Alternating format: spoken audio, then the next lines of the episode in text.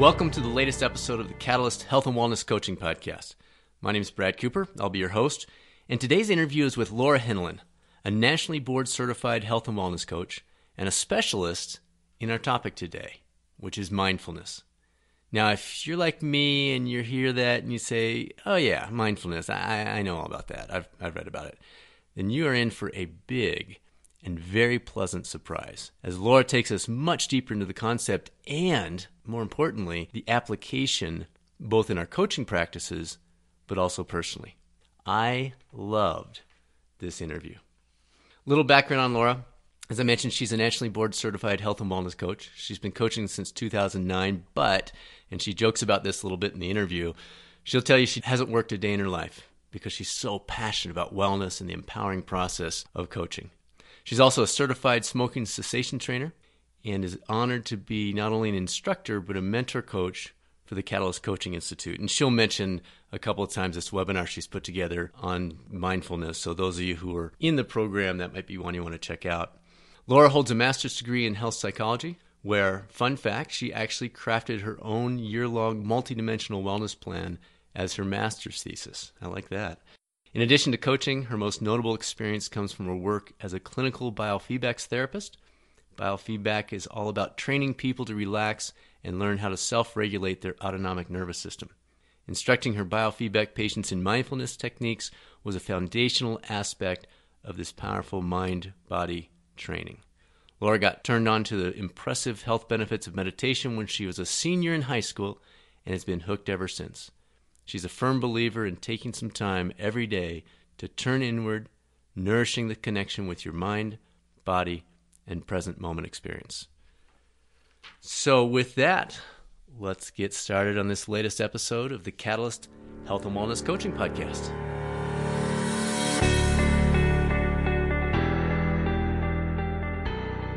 All right. Well, Laura, thanks for joining us today. The, before we take a deeper dive into this intriguing area of, of mindfulness that we're going to talk about today, can you tell us a little bit about your kind of broader career as a health and wellness coach? We, have provided the introduction uh, leading into this, but just a couple of tidbits that might be of interest to the current and future wellness coaches that are listening to this. Sure. And I appreciate having me on today. So, well, I have been working my dream job as a wellness coach for nine years, and it is definitely my true calling and passion. Um, don't laugh when I say it's my soulmate job, but I do truly feel that. Um, and, you know, I've done a lot of coaching calls, probably upwards of, I don't know, nine or 10,000 at this point, but I still feel it's, it's really a huge honor and a privilege to be invited in to someone's, you know, very personal wellness journey. And I try not to take that lightly. So I think it's a pretty, pretty amazing field. So happy to be doing it. And you just had everyone listening to you, not everyone, but 99% of the people listening to you go, Wow, 9,000 coaching sessions. That's amazing. so I think you have their attention already. In terms of mindfulness itself, how did, how did that get on your radar screen initially? And, and kind of walk us through the role it's played for you in your health and wellness coaching? Cause that's not necessarily something that everyone brings to their, to their career as a health and wellness coach. Sure. Yeah. Well, as you mentioned in my introduction, um, I was a clinical biofeedback therapist um, for a number of years, which no one has ever heard of, but it's um, also extremely cool work. Um, and biofeedback is all about training people to cultivate a healthy collaboration, if you will, between their mind and their body. And believe it or not, mindfulness training, Brad, is the foundation for all biofeedback and self-regulation training.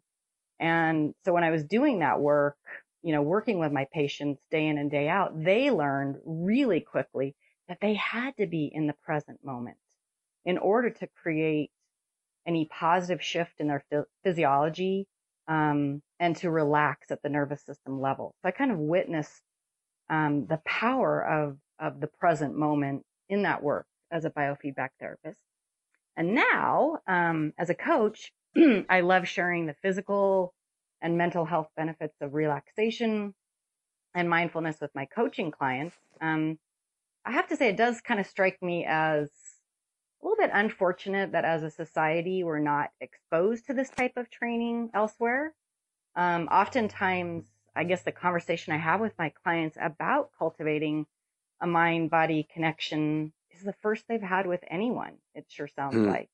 I know, kind of crazy. And then when I actually guide them in a mindfulness breathing exercise or kind of a mini body scan, which by the way, I always try and do some type of experiential um, thing with them because feeling is definitely believing.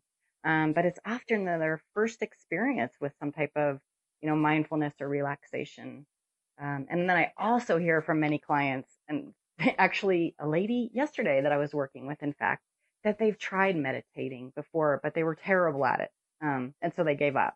I, if I had a quarter for every time I've heard that, I wouldn't have a ton of money, but I would definitely be, uh, have a small, small pile. So, so that whole notion just really motivates me even more to share different options with them, to really find a way to help them kind of move through the, the struggles of getting some kind of mindfulness or meditation program going.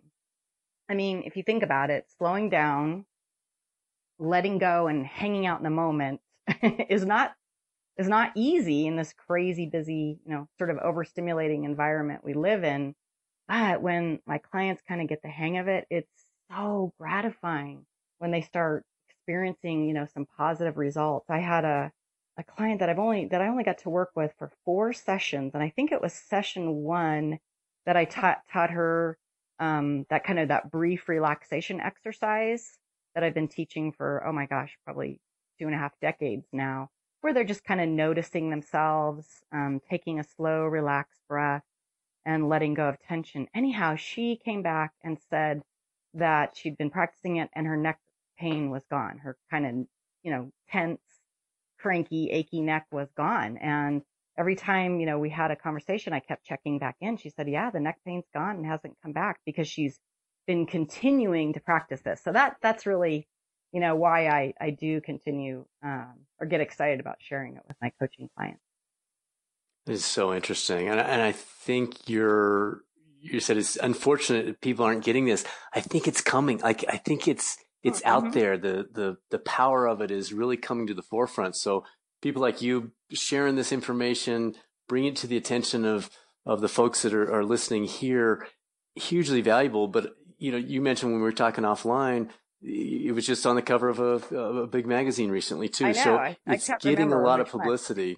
And I yeah. think there's a there's a good reason for that. Can you can you take us into so if someone's listening to this who says, "Oh yeah, I've kind of heard of that, but I, don't know much about it." Can you describe just more the basics of mindfulness and its benefits to somebody who maybe is just vaguely familiar with the concept? Sure. Yeah. So, well, it's it's said that if you're practicing mindfulness then you are following, I don't know, three simple, but definitely not easy parameters. So that first parameter, Brad, is that you are observing your thoughts, your feelings, and your body sensations in the moment without judgment or expectation. Second parameter is that you are making no attempts to try and quiet or empty your mind. And the third parameter is that you're letting go of any effort to change, push away, or distract from your present moment experience. So those are kind of the, I guess, the, the sort of the guidelines. And then I think that's interesting. Really, yeah, really important to recognize that mindfulness um, is a lifetime engagement and practice. We don't ever arrive. Um, I know I've been practicing meditation for about 32 years, um, since I was about 18, senior in high school. And, and, you know, you, it's all, I call it a meditation or a relaxation practice, um, for just that reason. That's excellent. That is excellent. So in terms of the benefit of adopting a regular mindfulness practice, I mean, we could probably spend an entire, you know, second podcast on that, but there's literally, Brad, been thousands of studies done on the benefits of mindfulness, many which have been using, you know, functional MRI, which is, you know, pretty cool stuff, pretty high tech stuff. Um, and the evidence is so clear that it can support our physical, mental and emotional health in just a multitude of ways. So some of the biggies are decreased anxiety, stress and depression, um, less suffering, improved immunity, self-esteem and empathy, as well as increased optimism and life satisfaction. Glad you mentioned the functional MRI. That has been an immense benefit to the people that are doing research on mindfulness. And any of the folks that are listening out there, if you're not familiar with some of the research on mindfulness and the use of functional MRI to show what portions of the brain are doing what when people are practicing that, definitely look into that. And that may be something we'll cover in a future evidence based practice episode. But thanks for mentioning that, Laura, because that is such a key area and maybe the reason we're seeing much more about mindfulness now because the researchers are getting their arms around it and saying, look, we can show it. It's not just subjective anymore. It's, it's an objective measurement that we can identify. So great stuff. Great stuff. Okay. So stress. Our coaches mm-hmm. that are listening to this, that that's probably one of the primary areas they're helping their clients work through is, is reducing or helping manage. Stress obviously is not a bad thing. It's how we deal with it, it's how we absorb it, it's how our body's prepared for it and our mind, et cetera, et cetera. So how have you seen benefits for mindfulness in addressing stress management or stress uh, tolerance or whatever you want to call it uh, in that area? Yeah, and this kind of does go back to my background as a biofeedback therapist. And I mean, there's no doubt that regular, a regular practice of mindfulness is a, an extremely powerful tool for managing stress and quieting ourselves, Brad, at that nervous system level, which is so important. Again, I'm, you know, again, such a big advocate on, you know, really self care of our, of our autonomic nervous system. So kind of by way of explanation, um, let me start with the idea that you know, let's, let's assume that 99.9% of the time in the present moment, we are indeed safe. We're, we're not in any physical danger, right? There's not that saber-toothed tiger or that, you know, bear knocking down our door, right? Any of those things would warrant a fight or flight stress response, but none of those things 99.9% of the time are happening. So when our attention is in the present moment with our body, which by the way, is the only place the body can be. The amygdala, which is that primitive part of the brain that scans for danger and threat, it's when we're in the moment, it's receiving real time information that all is well, that we are safe. And it's this precise message of safety and that we're okay, um, that it's receiving that allows us to feel calm and relaxed and most importantly, prevent turning on that fight or flight stress response unnecessarily. So that's kind of the, the sort of physiology behind it. But unfortunately, um, much of the time our attention and therefore our thoughts are not in the present moment, right? Yeah, I mean, amen. Exactly. That's, yeah, yeah. You've you've um, nailed it. Yeah. So they've gone back to the regretful past, right? Coulda, shoulda, woulda, right? Dwelling, um, kind of, oh, I shouldn't have said that, you know, worrying about past mistakes. Or we spend an exorbitant amount of time in the unknown, scary and worrisome future, what I call the world of what if, right? And in both those cases, Brad, the amygdala, which unfortunately has the mentality of about a three year old, cannot discriminate um, between real and imagine danger, it's getting the message that things could have or have already gone wrong. And when, when that, when it's getting that message again, even if it's just imagined, it's because its only job is to protect us. If it senses danger, again, even if it's only imagined, it's going to start the fight or flight stress response. And so circling this all the way back around to the original question, being in the moment gives that real time live streaming message of safety, which allows, you know, us to not have to be in the fight or flight stress. Laura, this is fascinating. I mean, I'm just sitting here going, man, I love this stuff.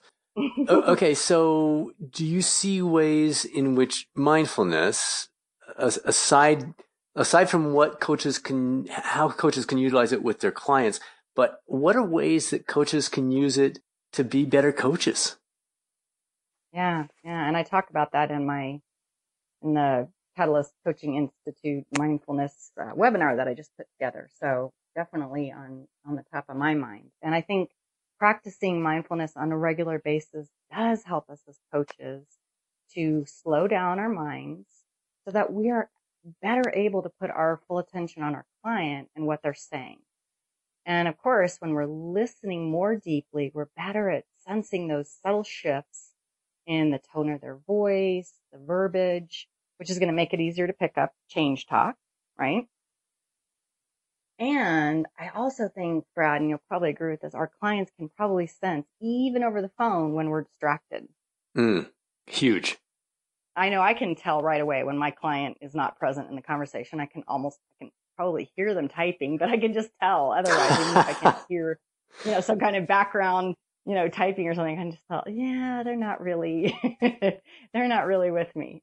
So a regular practice of mindfulness could also help us, you know, really learn to be better at responding to what our clients are saying in that kind of thoughtful and meaningful present moment way rather than just reacting, which is happening more in that from that unconscious or habituated place, right? Maybe from triggers or cues, they might say something and we just kind of have that immediate reaction. So we definitely want to um, be in more of that responsive mode. That's definitely going to make our sessions more personalized and more individualized to the client themselves.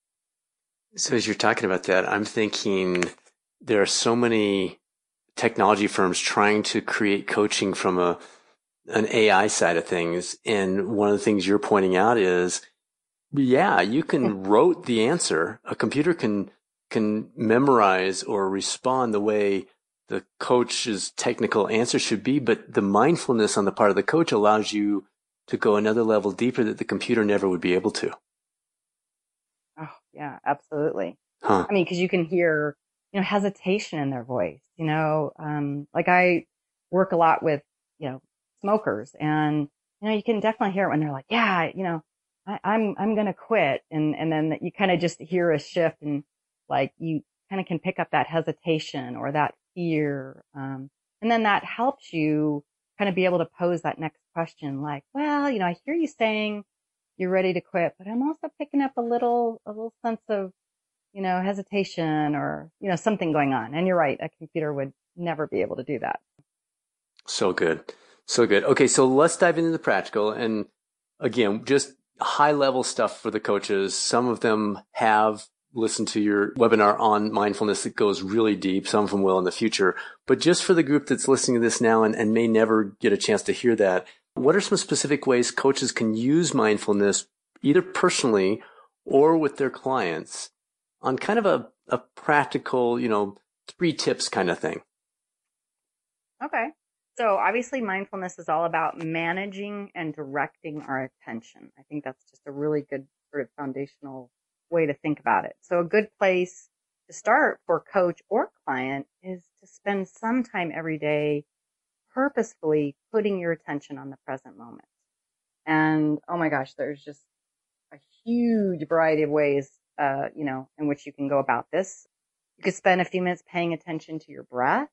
You could take a short mindfulness walk, uh, where you're purposefully, purposefully noticing, you know, details of your environment, flowers, leaves, bark, clouds.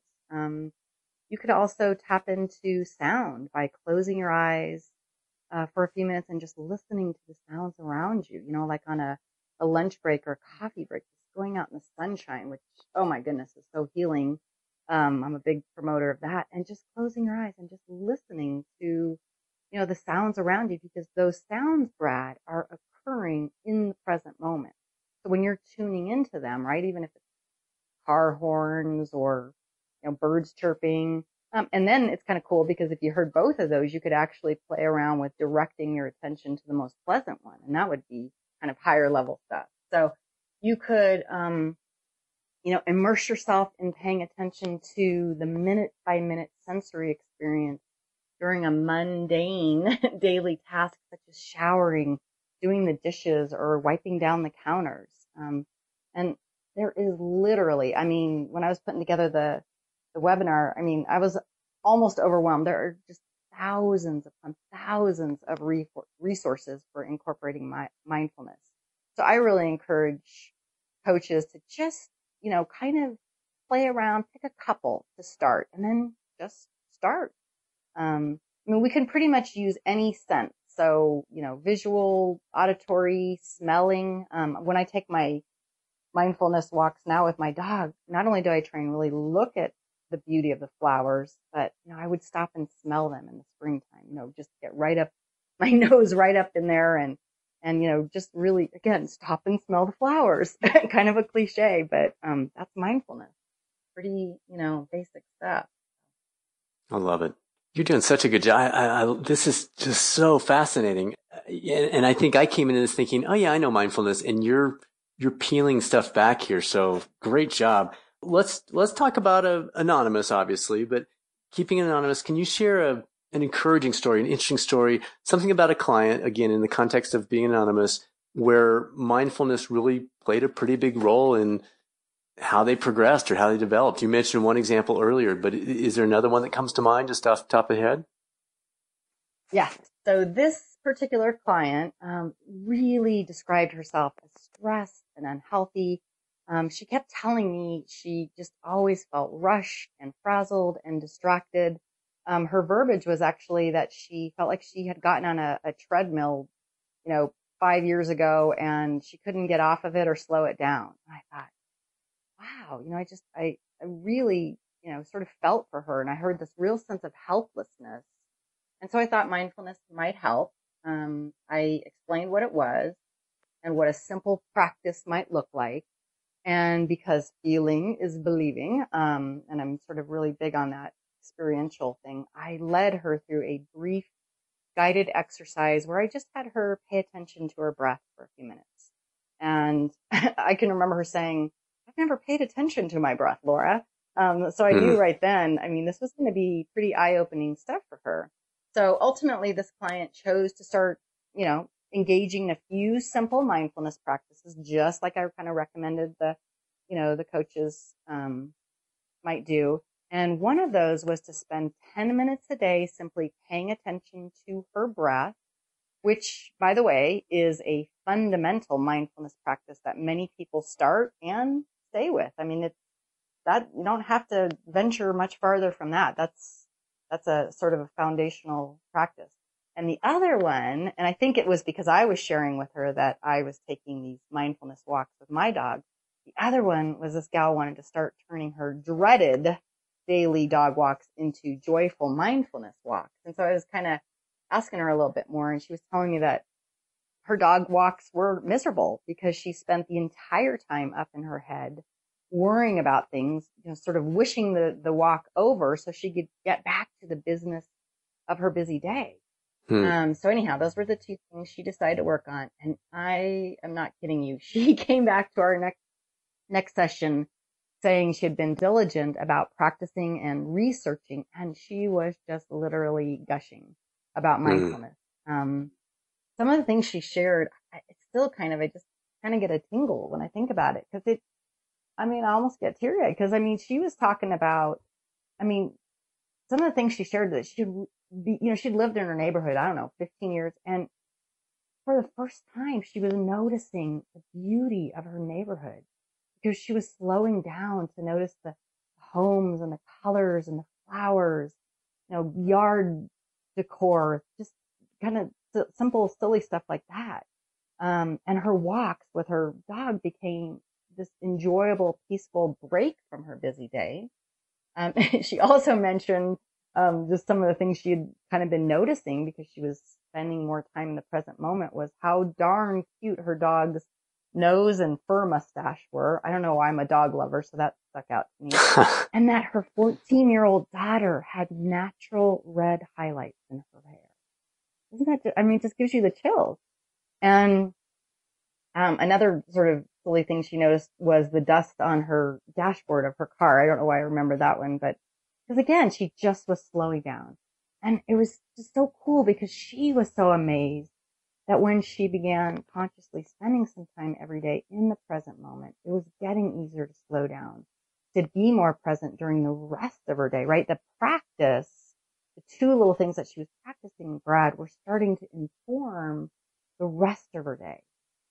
And so she was just so tickled that something as simple, not always easy, as hanging out in the present moment had, had allowed her to cultivate this peace and this calmness and contentment had just really been eluding her. So it was, it was kind of a wowzer. So I like, I do like sharing that one. uh, tremendous. I, I almost feel like we need to pause and breathe and ponder that one for a little while. I mean, think, think of the impact and it's not an impact for the next day, the next week only. This is, like you said, it's kind of lifelong stuff once you establish that habit. Wow. Okay. So yeah. first step for a coach who, who's listening to this and saying, you know, I'm coaching currently. I haven't really integrated much with the mindfulness stuff up to this point, but I think I'd like to. Or someone who's thinking about being a coach and, and they want to make a mental note of when I start coaching, I want to be sure X, Y, Z. What, what would be a good first step or two for a coach that hasn't been, but would like to integrate more mindfulness elements into their coaching practice? I think the first thing I might suggest would be for the coach to personally cultivate some type of daily mindfulness meditation habit, even if it's just five, ten minutes. And that's kind of the cool thing with mindfulness practice, Brad, is really, um, you know, most folks out there are just, you know, saying, Hey, just 10 minutes can have these huge, huge impacts. So don't, you know, underestimate the power of just a small commitment of time. But I think that practice would allow, you know, the person to experience firsthand the benefits, but also the challenges of practicing mindfulness. I mean, practicing mindfulness is super, super humbling. People are like, yeah, I was in the present moment for about, oh, half a second before my mind wandered. And true. I mean, it's, it's really, I mean, especially when we're just, you know, our minds are just, you know, so good at being distracted. Um, so again, I think practicing it, um, gives them that firsthand experience and then they could move on, you know, once they kind of practice it in their own personal life, then I think it's easier to begin practicing being more mindful during a coaching conversation. Um, and initially, you know, this could be, oh, practicing simple ways as a coach to maybe kind of bring themselves back to the present moment. Um, I think it happens to all of us. You know, we maybe notice our mind has galloped into the future, right? When we're starting to formulate that next brilliant question we want to ask. And all of a sudden we're not, you know, really paying attention very well. So having a way to kind of, you know, obviously notice that and then just kind of, you know, maybe pull your attention back to your center, to your solar plexus or some way that's very unique and personal to you to kind of bring yourself, um, back. So that would definitely be a way to, kind of integrate it into your coaching practice by first integrating it into your own life. Amazing advice. I mean, it's, it's, it's consistent with what you're saying. It's instead of get ahead of yourself and do these five things, it's wait. Let's take a step back and let's integrate it personally. And then from that personal integration will spur these other things. So outstanding. All right. So we're going to take mindfulness. We're going to put it over to the side here for a second and we're going to talk about Laura, if you're okay with this. We, we like to ask our guests, you know, we've got all these coaches listening.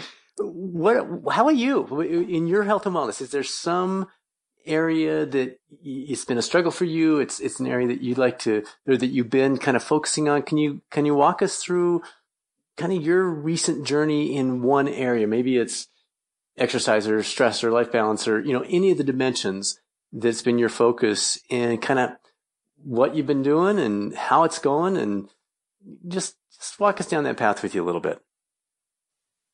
Yeah. Well, you know, as I mentioned, I've been sort of a, doing a deep relaxation meditation for about 32 years. So that's really well cultivated and established in my life. But I tell you, when I, ah, when I did put together that mindfulness webinar for CCI, it, it just, I mean, don't know. It was fun. It was a lot of work.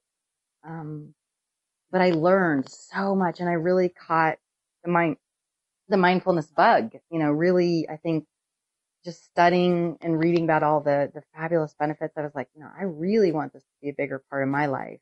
And I came across an incredibly cool quote when I was working on the presentation. And it is life is what you pay attention to. Life is what you pay attention to. And for some reason, it just kind of stopped me in my tracks and stuck with me. I don't know, maybe the sheer simplicity of it. Um, but it really spurred me to, um, I think work on being a better steward of my thoughts and my attention. I mean, I think I do a pretty good job. Maybe that's some of that's my, you know, long time meditation practice, but I knew I could do a lot better. Um, and it's been sort of strangely fun and empowering to practice with this. And I get excited because I know each time I purposefully redirect my attention, it's kind of fun to see how my thoughts follow. Um, so if I'm out walking and become aware or mindful that I've started thinking about a problem and I'm up in my head, right? Just, you don't even notice it until you start noticing it. You're just kind of there. It's like, oh, I'm up in my head, you know, thinking about this thing that I think about, you know, every day. and all of a sudden I'll put my attention on something around me, like a beautiful flower or a tree.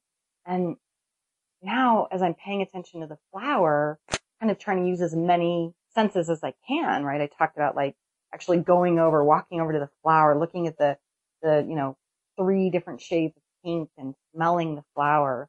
I find myself starting to think about the flower, right? So now my attention has been redirected by me and now my thoughts are following and I'm actually thinking about this flower. Like, wow, how can nature make this amazing tri pink colored flower? Um, and then I actually start to feel, you know, when I've been noticing like a positive shift in my body as well. I kind of stand up taller. I feel more confident. I feel more peaceful and in charge of my mind.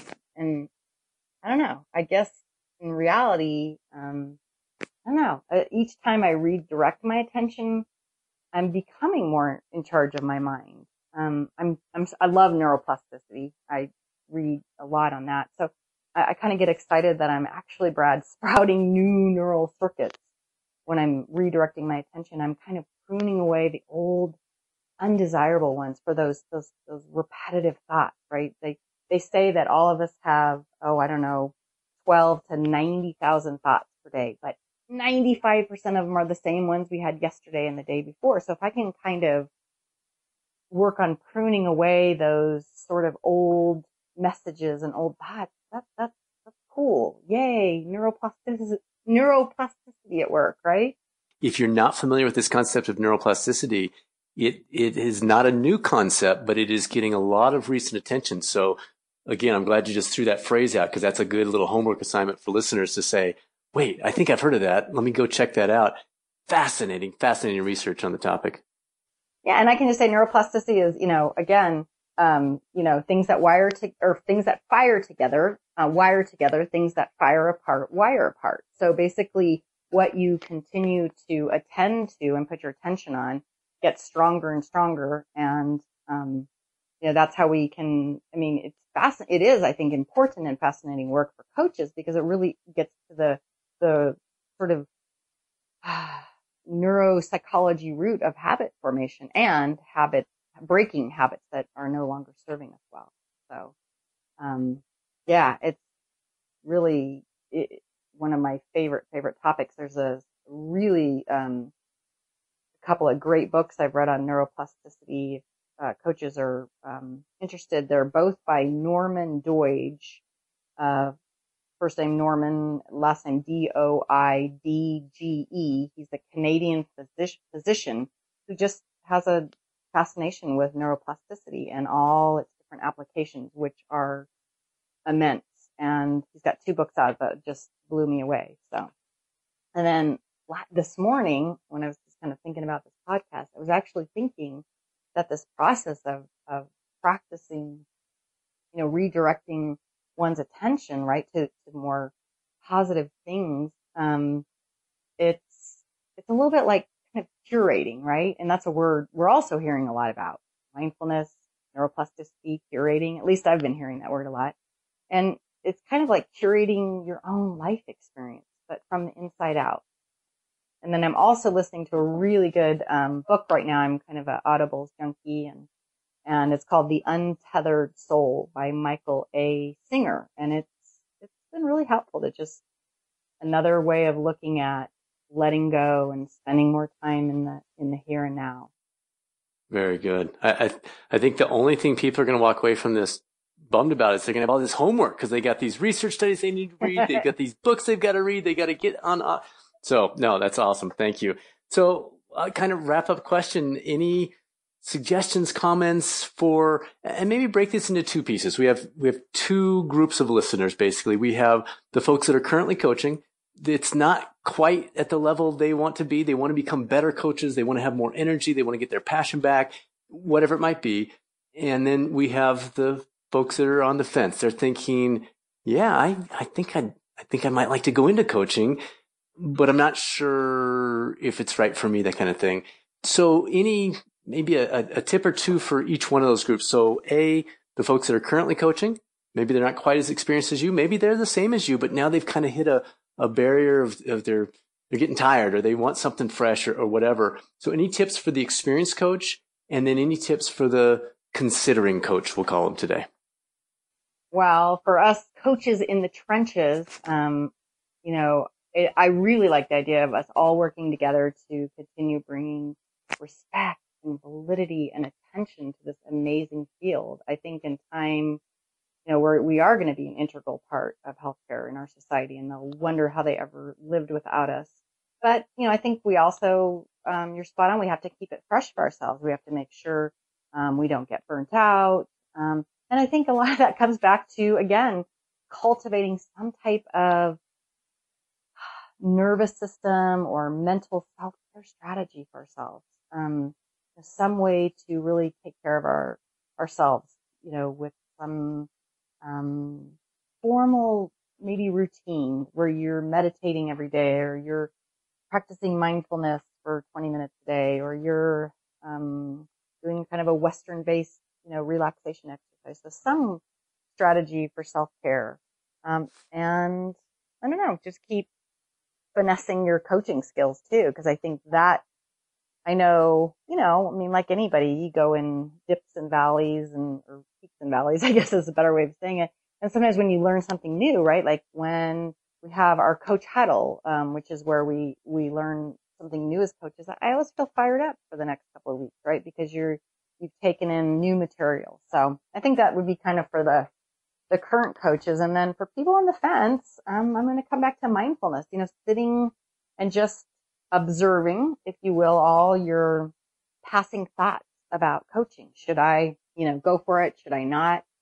You know, at least you're, you're not trying to change those thoughts. You're not trying to distract from them, but you're just, you know, observing them, right? Without judgment or expectation, expectation. And you're, you're listening, right, Brad, for what's coming up for that wisdom so that you can make a good decision.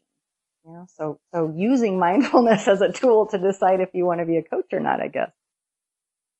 Laura, this was outstanding. You are awesome. Thank you so much for doing this. I think, I think uh, a lot of people are going to want to listen to this one a few times through because it's almost relaxing to hear you talk. Forget the information you're sharing. This great information. It just it, it's calming just to listen to your response. And I think that's probably a reflection of the life that you live and, and the way that you have implemented this into your daily practice. So thank you so much. And uh, folks, I will be right back.